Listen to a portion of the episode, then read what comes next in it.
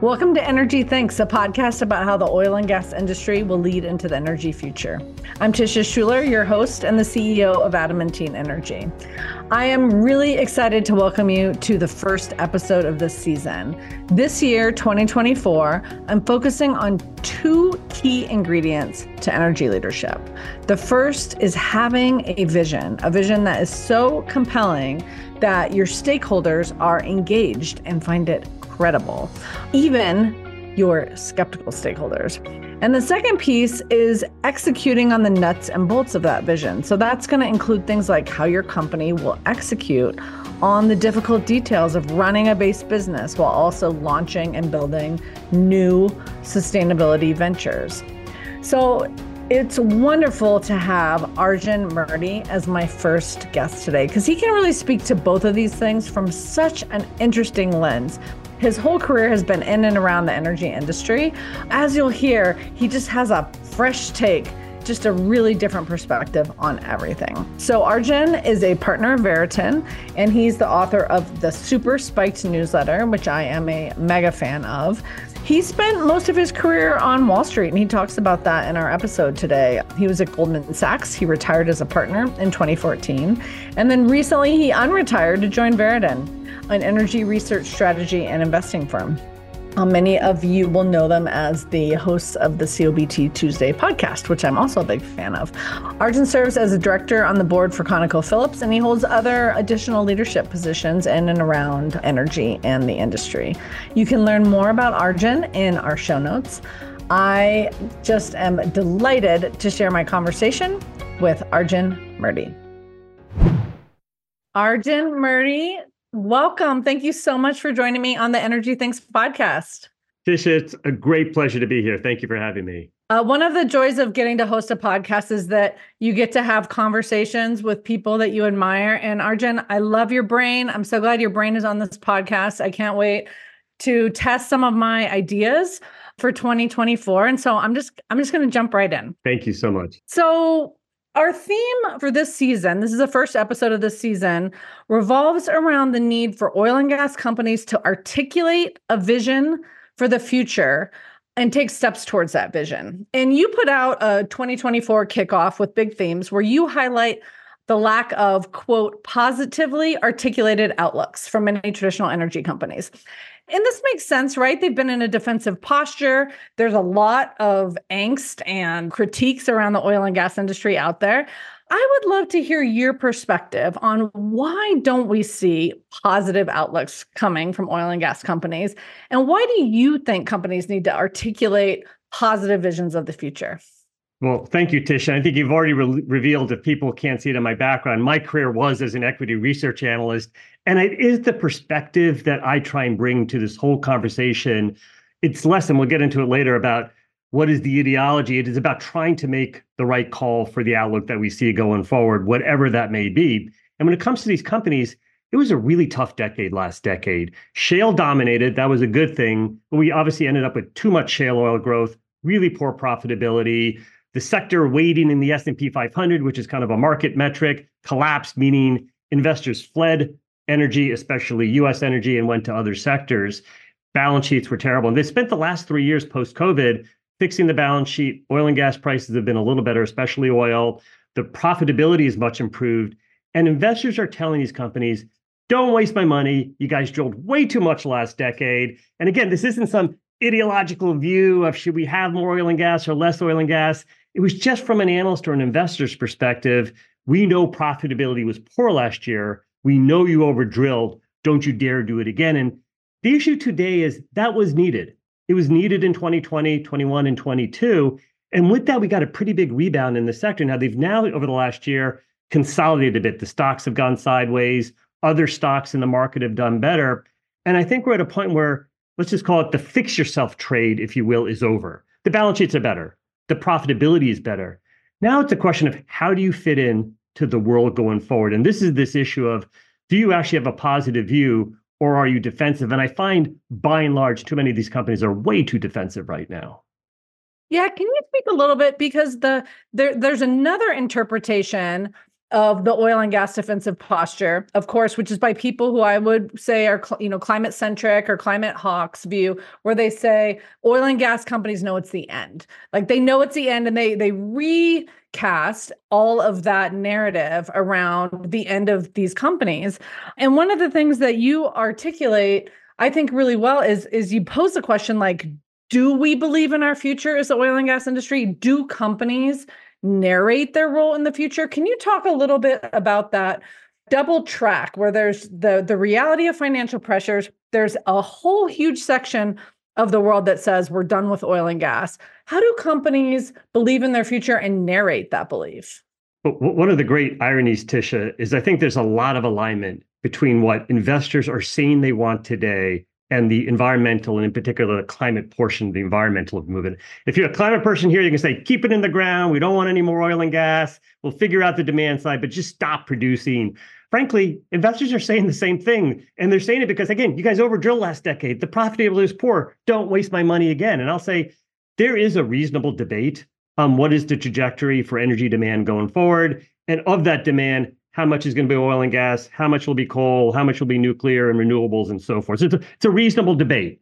And if you're coming off a really long period where the profits were poor, even if it's been better the last two years, and if you're now in an environment where, hey, if you're a generalist portfolio manager, maybe you don't have some strong view about how quickly climate concerns should be taken into account, but you are seeing, hey, Tesla's a real company. Electric vehicle sales are growing, so is BYD maybe these climate concerns are something where policy is going to make a difference and demand. And so there's a lot of debate on when is there going to peak to be peak demand. My own personal view and all the work we do says that there are the lucky 1 billion of us that live in the US, Europe, Canada, Australia, New Zealand, and Japan who use a disproportionate amount of the world's energy. And there's the other 7 billion people, of which 5 billion people are between China, India, and the rest of Southeast Asia who are using a fraction of the energy we do. And every time an economy goes up that economic S curve, you go from poor to middle income to rich, you use more energy and you overwhelmingly use all forms of energy. In this case, crude oil, gas, and coal are 80% of the mix, and they are likely to continue to be a major portion of the mix going forward. And so it is that long term development in the rest of the world that makes me believe I don't know how anyone can predict what decade, let alone year, oil or gas demand are going to peak, especially when we don't know what are the technologies that will replace these uh, historic energy uses that don't require a lot of subsidy. And we can get into a little bit more, but two quick examples. Everyone says solar is cheap. We know that's true for a portion of the mix. There's obviously issues with intermittency and battery, but why is it that solar still has a 30% ITC if it is so cheap?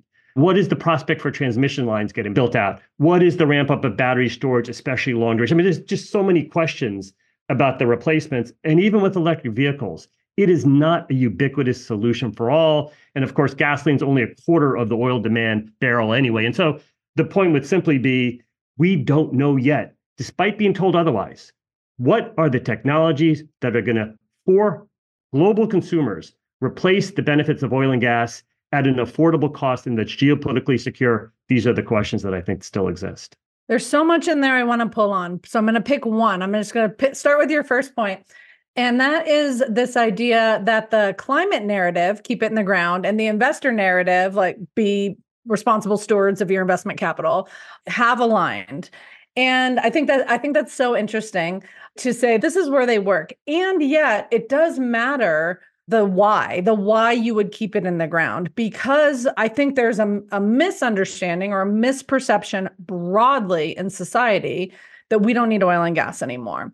And I'm wondering what you think the posture of oil and gas companies should be about their role in addressing climate or in decarbonizing because I think you and I are broadly aligned about the need for oil and gas for decades to come but where we might diverge is I take a more sort of empathetic approach to the people who think we're done with oil and gas to say like let's speak their language let's align with their aspirations and then let's work within that framework. And i think you maybe take a more bullish let's explain the importance of oil and gas. I don't know if that's true. I'm curious what do you what how do you think oil and gas companies should narrate their role among stakeholders who don't think they have a, a role? Well, let me start with this issue of keep it in the ground and the investor and climate folks alignment there. I think, first of all, I don't think there's anyone who's in favor of drill, baby, drill. There's not an investor that, that, that wants that to happen. We saw what happened when you did drill, baby, drill. Uh, you had way too much supply and way too little profitability. And so it's kind of a catchy slogan. I enjoy it as a slogan. Maybe optimize, baby, optimize might be the better sort of path forward. Never mind geologic maturity and the fact that you know a bunch of these shale plays are in their later innings to begin with. It, it's not even pragmatic. On the other hand, when people talk about keep it in the ground, stop fossil fuels, et cetera, et cetera, this seems to be uniquely targeted at American, Canadian, and Western European companies. And so my comment always to the environmental community is, can you please just start with the Russian oil companies or Saudi or UAE or Iran or Iraq? And I'm not trying to pass judgment on any one of those countries. As an American, clearly I would personally be less in favor of most of those countries in terms of producing more oil and gas if it comes at the expense of our companies doing it. So I don't I don't understand why it's only directed at our companies. Secondly, I think there is this belief in the climate community that if you stop producing it, people won't demand it. They equate it to tobacco or these other things where we definitely can live without tobacco. No one has to smoke. That is not true for energy. It is part and parcel to everything we do. I know you know this, Tisha. It's not just driving our cars, it is the clothes we wear. It is any perfume or makeup. It is plastic bags and plastic gloves for hospitals. It is this Zoom conference call we have right now is entirely dependent on energy, and 80% of that's going to be oil, gas, and coal. And so it is critical to what we do.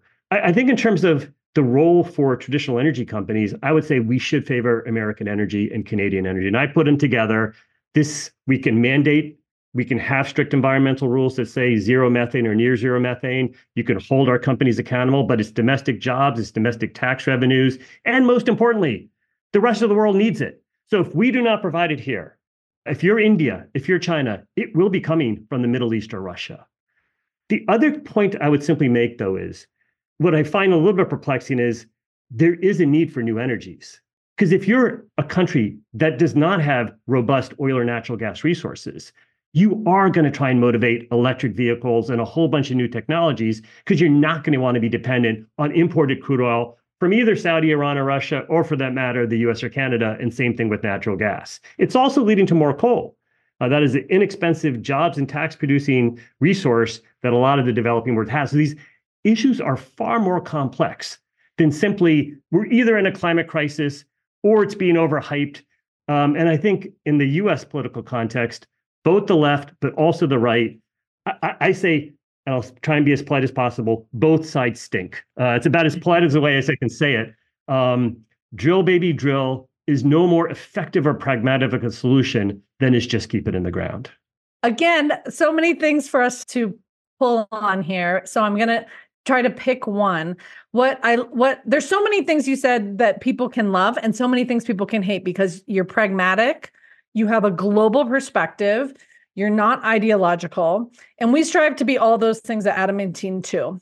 And we want to help companies be effective. You play a lot of roles as an advisor, as a board member, as an executive in your own firm. What are things you have found to be effective in building bridges, in narrating a vision of the future with those who are skeptical or even hostile to the oil and gas industry? I think there's some who are hostile where you just have to accept that that's their point of view. And my comment is usually around these lines where while I am, no one's going to think I'm a diehard environmentalist, I think they're an important part of the conversation. I'm grateful that we don't dump chemicals into rivers anymore. I'm grateful that we don't have smog here in America. There's been a lot of benefits that we accrue from the environmental movement. Um, the question is, are they be all and end all? So the, the idea that you're going to drive economic or energy policy based on a subset of people with particularly strong views on a subject, which again might be too much CO2 emissions into the atmosphere, and to then make that the entirety of your policy, I, I think is is not the way the world is going to work. In part, if you're a country and you have hundreds of millions or billions of people to deal with, they have to have energy. There's a hierarchy of needs here. Even as Americans, if our energy is off for five seconds, we can't live without it, right? We get backup generators. We can't stand when our cell phone's not charged. We have to drive. Imagine the rest of the world that is using a fraction of what we do. You don't even care what you pay for it. You, you will always want energy for, you don't care what country it comes from. Now, The second order is, I think, geopolitical security. And this is where new energies, I don't like the term clean. Nothing is clean or dirty. Nothing is brown or green. They all have different attributes. But the new energies, all of them, if you're China, if you're India, you are motivated to not be dependent on imported oil. So again, I think we're going to be using basically everything to try and satisfy this hierarchy of needs. It is absolutely true. If you're richer, you have better environmental performance. If you look at a map of clean air, it's perfectly correlated with richness, which, by the way, is perfectly correlated with fossil fuel use. It's not that fossil fuels make the air cleaner. They do not. It is the richness of your country allows environmental protections to come in. There should be an alignment there. When we only focus on what a small group of people, and they are small, that truly are diehard about this in the context of 8 billion people on Earth, I, I think you run into policy problems. As far as the energy companies, my comment is always you have to do what you do best. And so I, I, think oil and gas companies, especially in America and Canada, are good at producing oil and gas.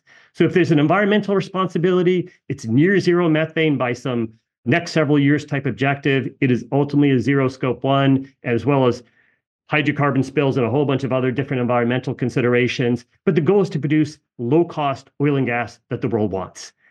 There are very few examples of yesterday's technology leader being tomorrow's winner. Imagine if Reed Hastings of Netflix had sold to Blockbuster for $1 billion, which at the time would have been a heck of a lot of money for Mr. Hastings and er, Netflix's early days. Would we have ubiquitous streaming?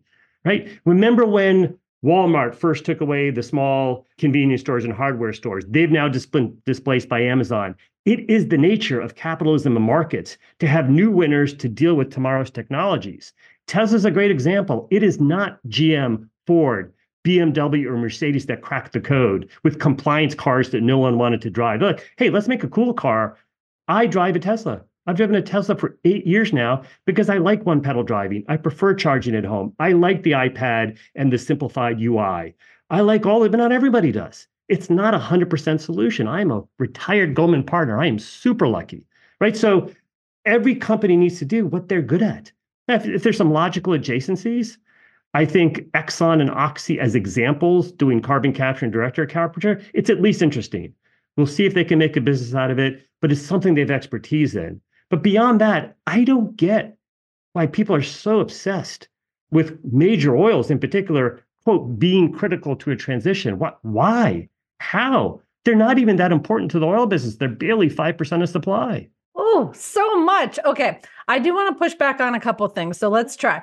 The first is this idea why do critics of the oil and gas industry want the industry to transition away from oil and gas. And I think this comes back to an important point you made earlier, which is the logical fallacy that if you if you stop producing, demand will magically disappear rather than move somewhere else. But there's this other interesting sort of moral argument that the oil and gas companies made the problem and therefore they're somehow responsible for fixing it. I don't think that's fair either, but I think it's important for us to understand and think about. Now, what I would say, however, to your point of innovation, is that oil and gas companies are uniquely positioned to provide decarbonization and energy solutions and energy innovation at scale and with demonstrated skill sets to execute. So I guess I wonder what your thought is about that. And you gave the Oxy and I think you you said Exxon examples. But what do you think about that component? Like, should decarbonization be happening at scale, particularly carbon negative solutions, which I think could be really beneficial to the reality of ongoing oil and gas use? What do you think about the argument that they are best positioned to lead in those spaces and to innovate in those spaces? Let me start with the first part. And I think the second part is really important to spend time on as well, which is they caused the problem, so they should be therefore part of the solution or fix it or go away or whatever the examples are. And I think for people who truly believe that, I actually don't think it's likely we're going to convince them otherwise. I think the question is, is that actually true? And so we can say, yes, combusting oil and gas, which by the way, consumers do and companies do. An oil company actually makes essentially zero products that actually combust oil and gas. So if you want to say auto companies created products that caused the quote climate crisis, then I think you could perhaps say that. And same with every other use. That's all clothing manufacturers, including Patagonia, by the way. It's all lipstick manufacturers. It's every hospital. It's every consumer in every industry in every country across Earth, except for that small portion of people, which is just under a billion who, uh, of course, don't get to use modern energy. Everything we have is based on the growth in the fossil fuel economy. Now, we can acknowledge that continuing to combust too much of it could lead to long term climate concerns. And some people say you're understating that, it's nearer term. We can have that debate. They have created significant human benefits. We've had the most robust growth in population in human history. We have the least number of people in poverty than we ever have. To be richer, to use more energy, of which again, 80% of that's going to be oil, gas, and coal, is a women's rights issue all around the world. You know, and so when people talk about, well, they cause some harm, yes, there's too much too much CO2 in the atmosphere. I can actually accept that. I think you just have to have a car parked out in the sun to understand the basic science behind carbon emissions leading to warming. But to say that that's all we're going to talk about, just the negative externalities of combustion, when again, no oil company's created a single product that I'm aware of that actually combusts crude oil and natural gas, is really an absurd framing. That because the oil companies are such poor communicators, they're all engineers, they're all professional managers at this point in time, there is no counter narrative. It's actually a motivation to creating Substack, not to defend oil and gas companies. I'm an equity analyst, I'm trying to make the right call but it is to actually have energy literacy out there, which is why I'm appreciative of the work you do. It's not actually to be pro or con anything other than we should be supportive. I am supportive of economic development, lifting people out of poverty. And that means energy, and that means sensible energy. I think, in terms of how much they should then get into decarbonization technology, you're going to have to see how the technologies develop. I mean, again, what are the technologies that we know can scale today without subsidies that the world's going to use? Now, an example of a way we can be decarbonized today. France has shown it 75% plus nuclear power. We don't have to use coal or natural gas and be low carbon. But of course, until very recently, that for whatever reason would have been off limits as a discussion point. Now, I don't think oil companies are going to be leaders in nuclear, would be my guess. They tried in the 70s unsuccessfully. But that's an example where clear solution. We undoubtedly have coal growth in the developing world what can we do to motivate them? Why are we trying to rip up our existing system through the IRA instead of motivating American energy resources, including new technologies, and in particular new technologies, to go to help developing countries develop? In the same way, the S&P 500 is such a dominant stock market index because our companies are so global. They help develop the rest of the world. Zoom is used everywhere. Netflix is used everywhere, and all the various products. The same should be true of our energy companies and our new technology companies towards helping China and India develop, rather than this we live in Massachusetts, we're climate crisis diehards, we're not going to allow Marcellus gas to come across the border. It's absurd. And instead, we're still going to use heating oil. There's just so much that needs to change about this conversation. But the idea that energy companies should go ramp up technologies where we don't know how they work. Why? And forget about our viewpoint. You're telling me China and India are going to develop with billions of people still in poverty, with only new stuff that's untested. Now, they're going to try and minimize their crude imports for sure. They're going to try their hardest to electrify two wheelers, three wheelers, and hopefully they avoid our SUV uh, move. What do these countries want? It's not up to us. The colonial era ended a long time ago. It is up to them to decide their own fate. And how do we partner with them to support what their initiatives are, not what we tell them they are? Arjun, I want to argue with you, but I keep getting caught up in how good your arguments are, and then I get swept away. So I want to observe for our audience what I think is very effective about the way you take these very controversial topics and narrate them as a third party in a way that is um, compelling and effective. And then I want you to tell me if you think I got it right. So, one, when I, you know, we talk about like who's to blame, and I have sat around many a coffee table and bar trying to narrate the role of an oil and gas company to people that say they're the equivalent of wife beaters, right? Like they're the abuser and that the CO2 harm that they have caused means they that like they're just by definition guilty. As an example, how does one work through that in the just in the reality of a conversation? What I find that you do very effectively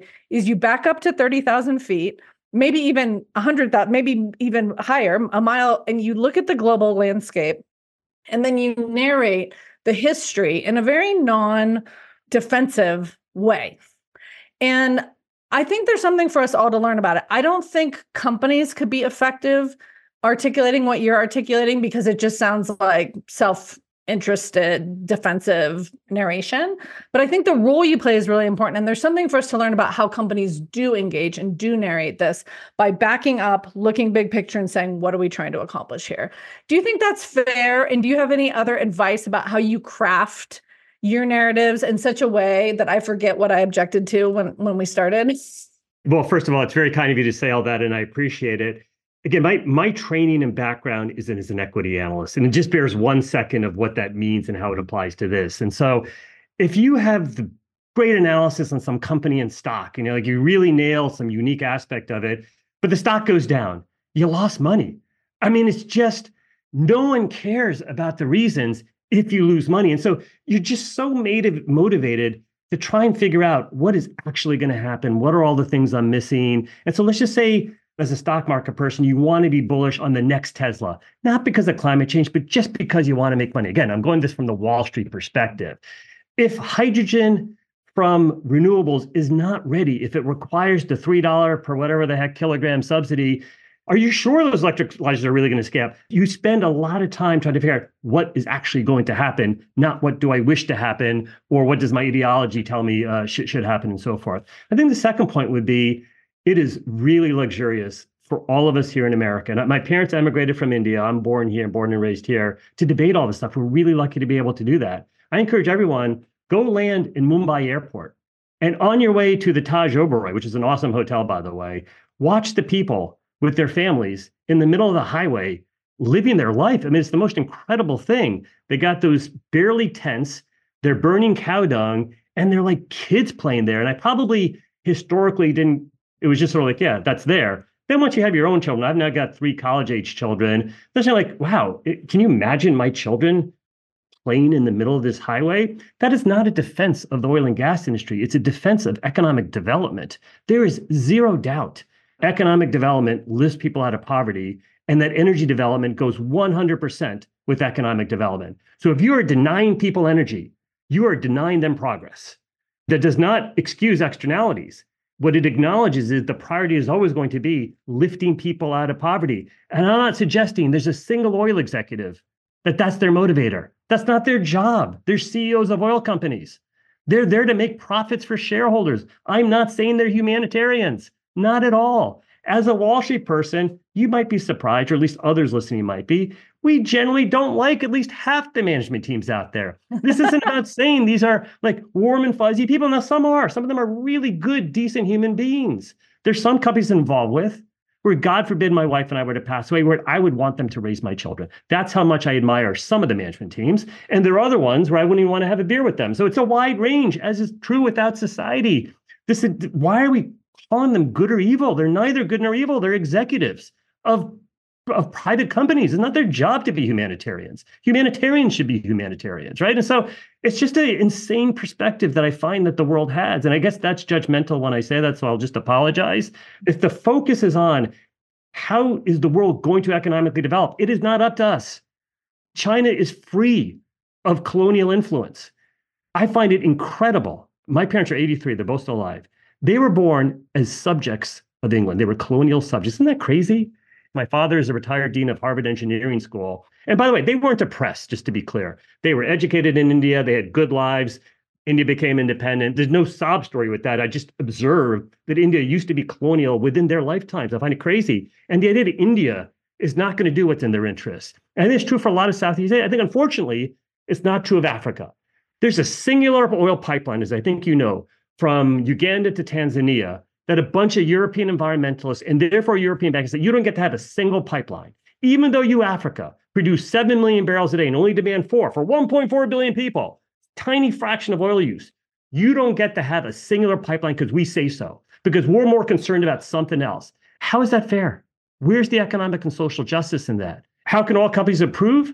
They can clean up their methane. That is their responsibility. I think they could be more pragmatic, oil companies, about being proactive. It should not require a government rule. Figure out through the API or the Permian Producers Association or whomever how to deal with your methane. Figure out scope one and keep producing low cost American oil and gas for the benefit of global demand. Arjun, my head is spinning because in one narration, you essentially said, let's just be pragmatic. Like, let's just look at the money. Let's just be pragmatic. Let's look at this and that. And yet you took us on a moral tour of the importance of oil and gas and the importance of fossil fuels in numerous environments. And I think you do so really authentically and speaking from the heart. And so there's just a lot, I think, for us to contemplate and how to be effective communicators in and around these energy issues because I think it's actually as you were saying it's you know it's just about the money it's just about being pragmatic it's just about being analytical but that's not why you're so effective. You're so effective because of your authentic analysis and conclusions that you convey i think with a lot of emotion. So I, I don't mean to be doing like communication therapy here with you but i am trying to unpack what works and what's effective and also what are the limits of that effectiveness particularly with speaking with our critics and those hostile to the industry any reflections back about that? You know well first of all again thank you. You're being very kind so thank you very much. But what i will say is i spend a lot of time trying to understand all perspectives on everything. And i mean and it's not necessarily climate versus oil and gas or anything but i spend a lot of time with folks who are uh, in the environmental community and i enjoy those interactions. And frankly when they're at dinner or at a bar or whatever, they're far more enjoyable, frankly, than they are in other sort of publicly kind of settings where people have to stick to their pre-prescribed, you know, talking points and so forth. I spent a lot of time at Columbia Center on Global Energy Policy, where Jason Bordoff, who I admire and am blessed to work with, he was a, an advisor to President Obama, so comes a little bit more at it as a, I think he'd, he'd acknowledge it as a moderate Democrat. I get so much out of the interaction with people who are particularly passionate about the climate. What I'd say though is if you really are passionate about the climate, let me address those folks. The idea that Asia is not going to develop on its own terms, you're living in fantasy if you think that's not going to happen. I mean, the number one most pressing concern is how, what is going to motivate China to stop building no coal plants? How do you motivate nuclear to really displace it? What is going to stop India from not following in China's footsteps? They're going to be less industrial intensive economy. It's going to be more of a service. There's lots of reasons why India won't follow exactly in China's path, but I want to follow it exactly in China's path to not have a heck of a lot more coal coming in. I actually don't think India is going to import a lot of LNG. I'm not here to say that, oh, gas is the answer, it, but it's also not exclusionary. It's definitely better than coal. How do you make nuclear part of the mix? How do you motivate? I, I think they'll do solar plus coal. I, I, is that really a good outcome from a biodiversity standpoint, as an example? So I actually don't think India as an example. So for people most concerned about climate, you're still going to have to solve unless you're in the degrowth camp. And I will say, if I stand for one thing that I'm that I am morally opposed is the whole degrowth camp. I do not support that at all. It does look like global fertility rates have peaked and are declining in both developed and developing worlds. So some version of that outcome may occur within 50 or 75 years anyway. That frankly probably is what stops carbon emissions at the end of the day, the fact that populations are naturally slowing in terms of growth, but that's a long term away. To me, you're going to have to start as your grounding. Everyone wants to get richer. I am a capitalist. So to me, social justice means everyone is similarly rich, as opposed to socialism, which means everyone's similarly poor. And I am being lighthearted, though also serious. Everyone is similarly rich. How are you going to do that in an environmentally friendly manner if climate's what you're concerned about? Nuclear is going to have to be part of that answer. I mean, come on, right? How are you seriously motivating less coal? Right now, you're going to do all of it. The answer is always you do all of the above. I mean, even Jason Bordoff has a great uh, speech saying, you know, we are still using more wood than we've ever used. This guy, Rob West, talked about the Iron Age ended like in 1300 or something. We're still using more iron than we ever have. We're not using less of anything this idea that for the next 50 years, we're somehow going to use 70% less oil while 5.1 billion people in Asia, I'm not even yet getting to the 1.4 billion people in Africa who deserve as much of a chance as anybody, who have not, unfortunately, broken free of European and probably American influence, which is deeply unfortunate. And they've got other challenges, which, which are both their own creation and created by the last 500 years of history that is, again, beyond the scope of this podcast. What about them? And that's where a billion more people are coming. What, what about them? You know, so if you care about the climate, if you are concerned about the urgent climate crisis, it's not my language that I prefer to use, but if that's what your concern is, you're still going to have to meet basic energy needs. If you're in the degrowth, I just can't help that perspective.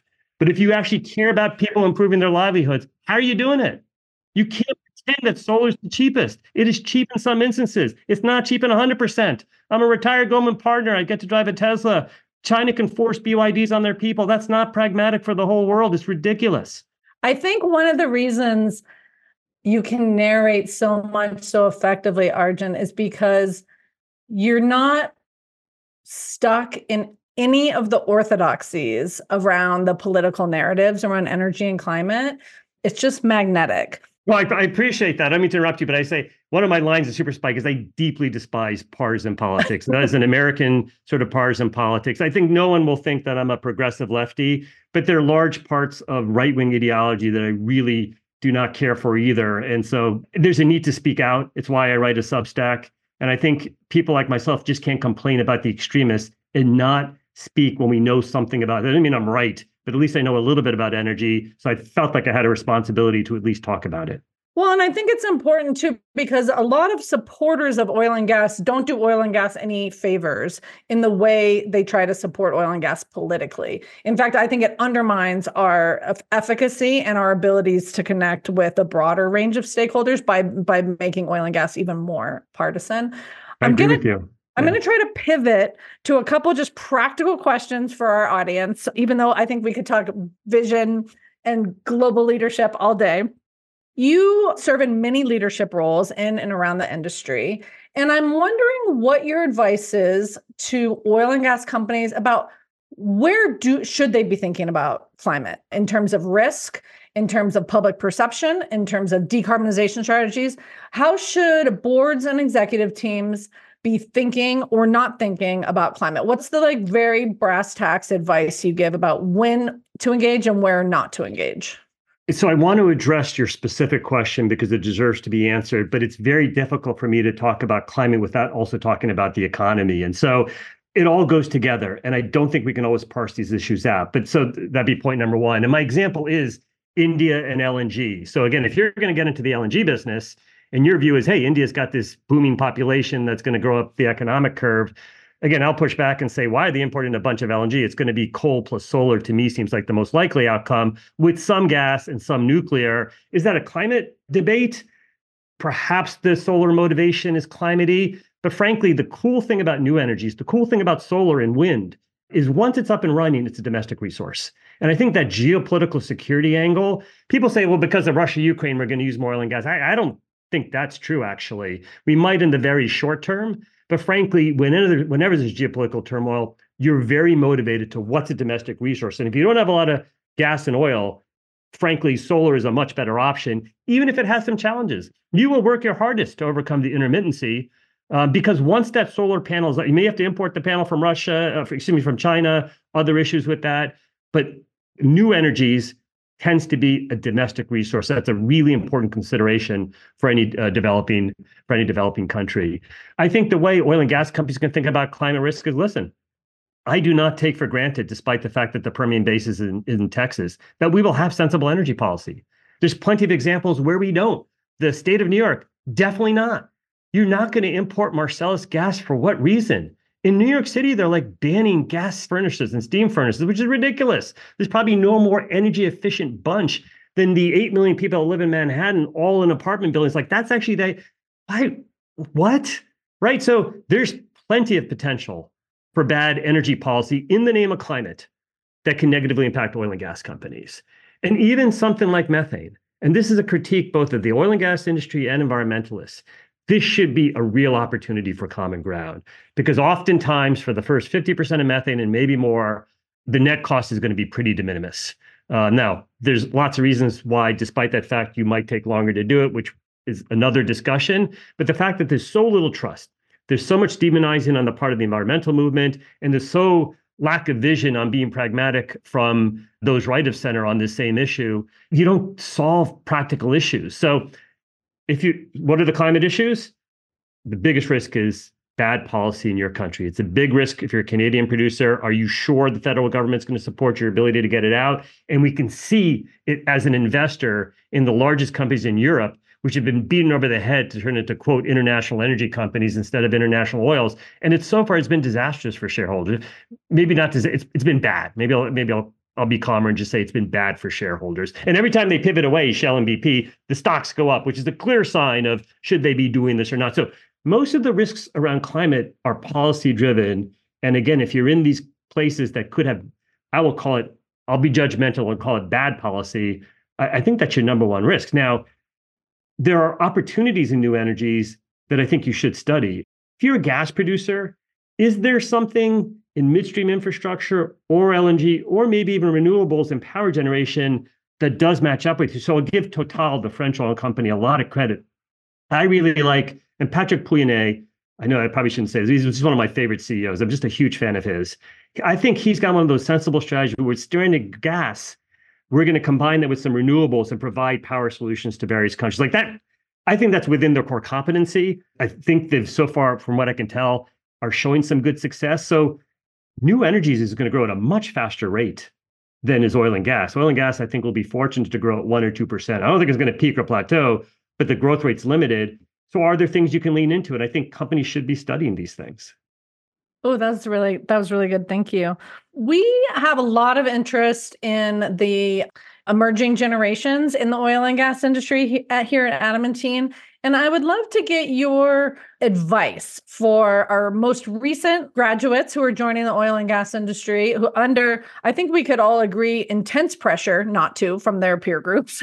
Even hiring at our firm, we find that candidates are concerned about working in even in consulting in the decarbonization of the oil and gas industry space. And then all the way to millennials who are now reaching their early 40s and becoming leaders of oil and gas companies.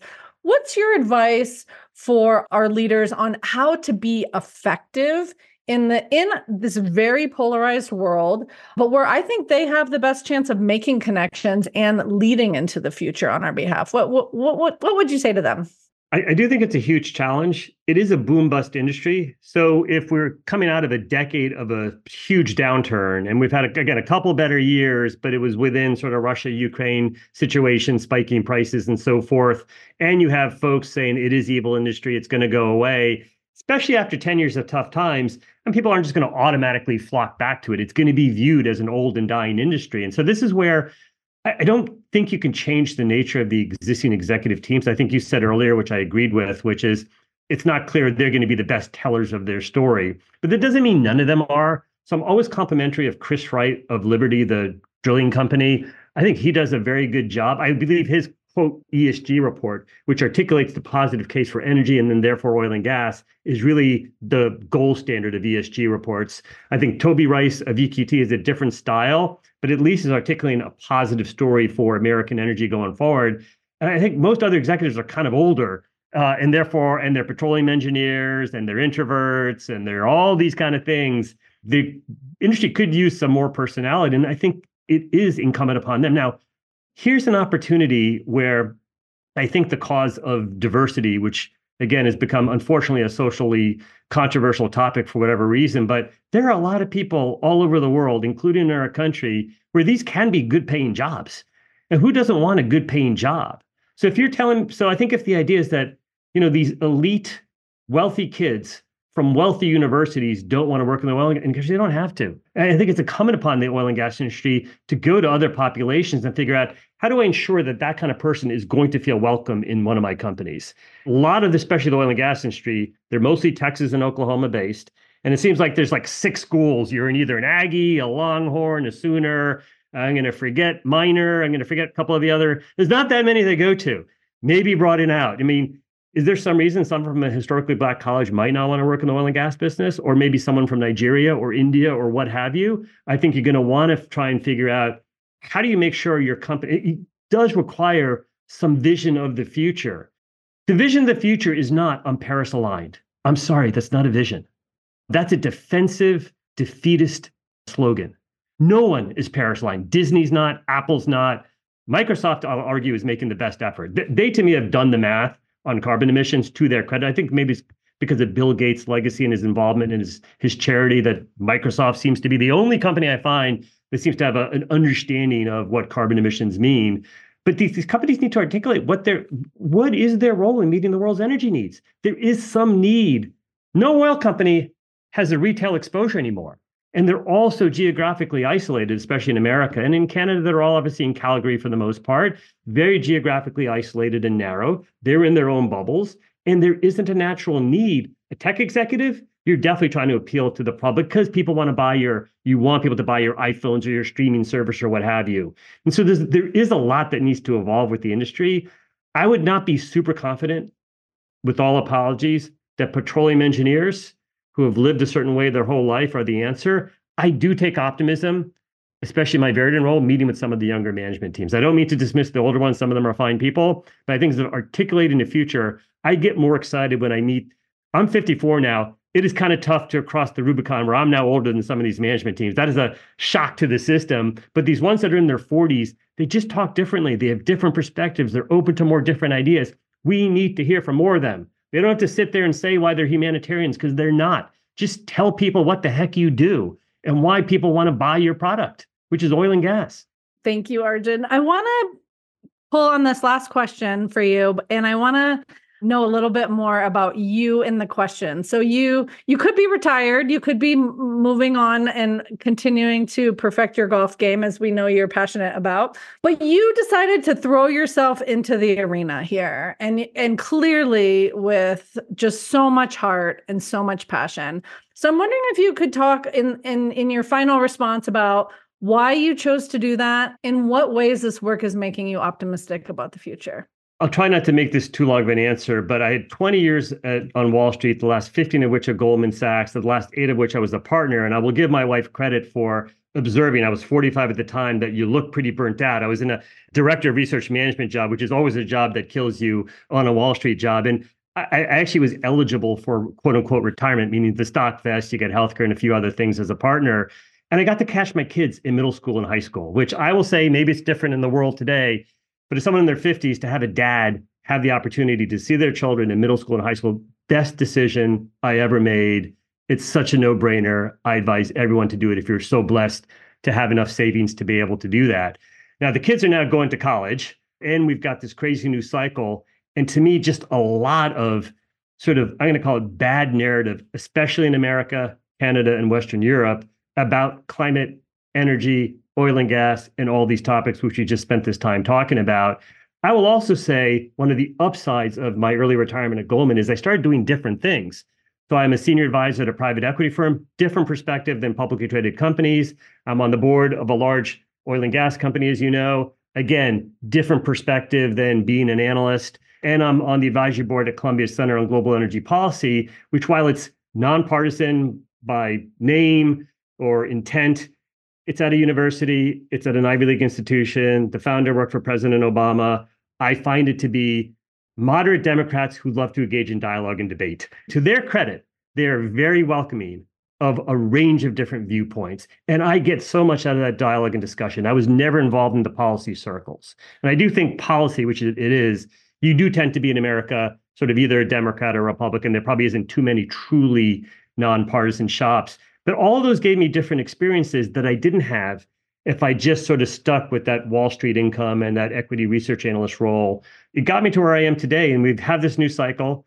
I think we have a lot of misinformation, but I did get tired on my text chain where I have like one text chain where it's like my Republican friends uh, who, you know, who are in my town and then maybe a little bit through Columbia, sort of the Democrat echo chambers. And both groups are just totally talking past each other, right? I mean, the Republican friends, you can just imagine what that text chain is, and you can imagine what the Democrat. Te- and so, like, like I don't agree with any of these people, right? And they're all my friends, or they all are just narrow in their perspective. And I felt like if you have again a pragmatic view, not ideological, I do think there is a need for that out there, and you can't just sit on the sidelines and pretend that it's just going to get fixed. Our country is not guaranteed to be successful. We have to fight for it every day. And this is a really small part one can play, which is having better energy policy. But that is to me what motivates me to continue on here. Arjun, I just loved getting to spend this time with you. It's interesting because I think we agree on 99% of all the facts, and yet our approaches are really, really different. Mine being more like leaning into that decarbonization climate narrative yours being yours, the one that you've articulated today.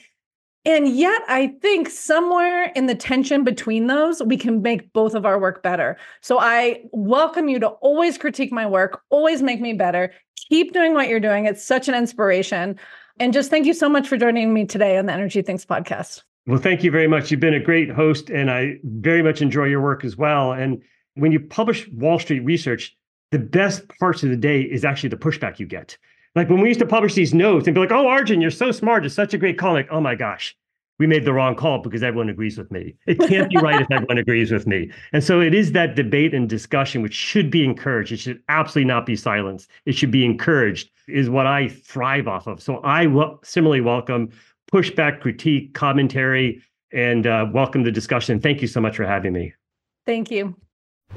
That's our episode for today. Thanks so much to Arjun for taking the time to join me. I found a lot interesting in this, but really the different way that Arjun looks at the same issues that I do it makes my thinking better and stronger. And I understand after getting to spend time talking to him today why I enjoy his newsletter so much. He looks at the same issues, similar lens as me, but gosh, really, really different, just different way of processing the same information. So I love it. I think it makes my work stronger. I hope you found this conversation interesting.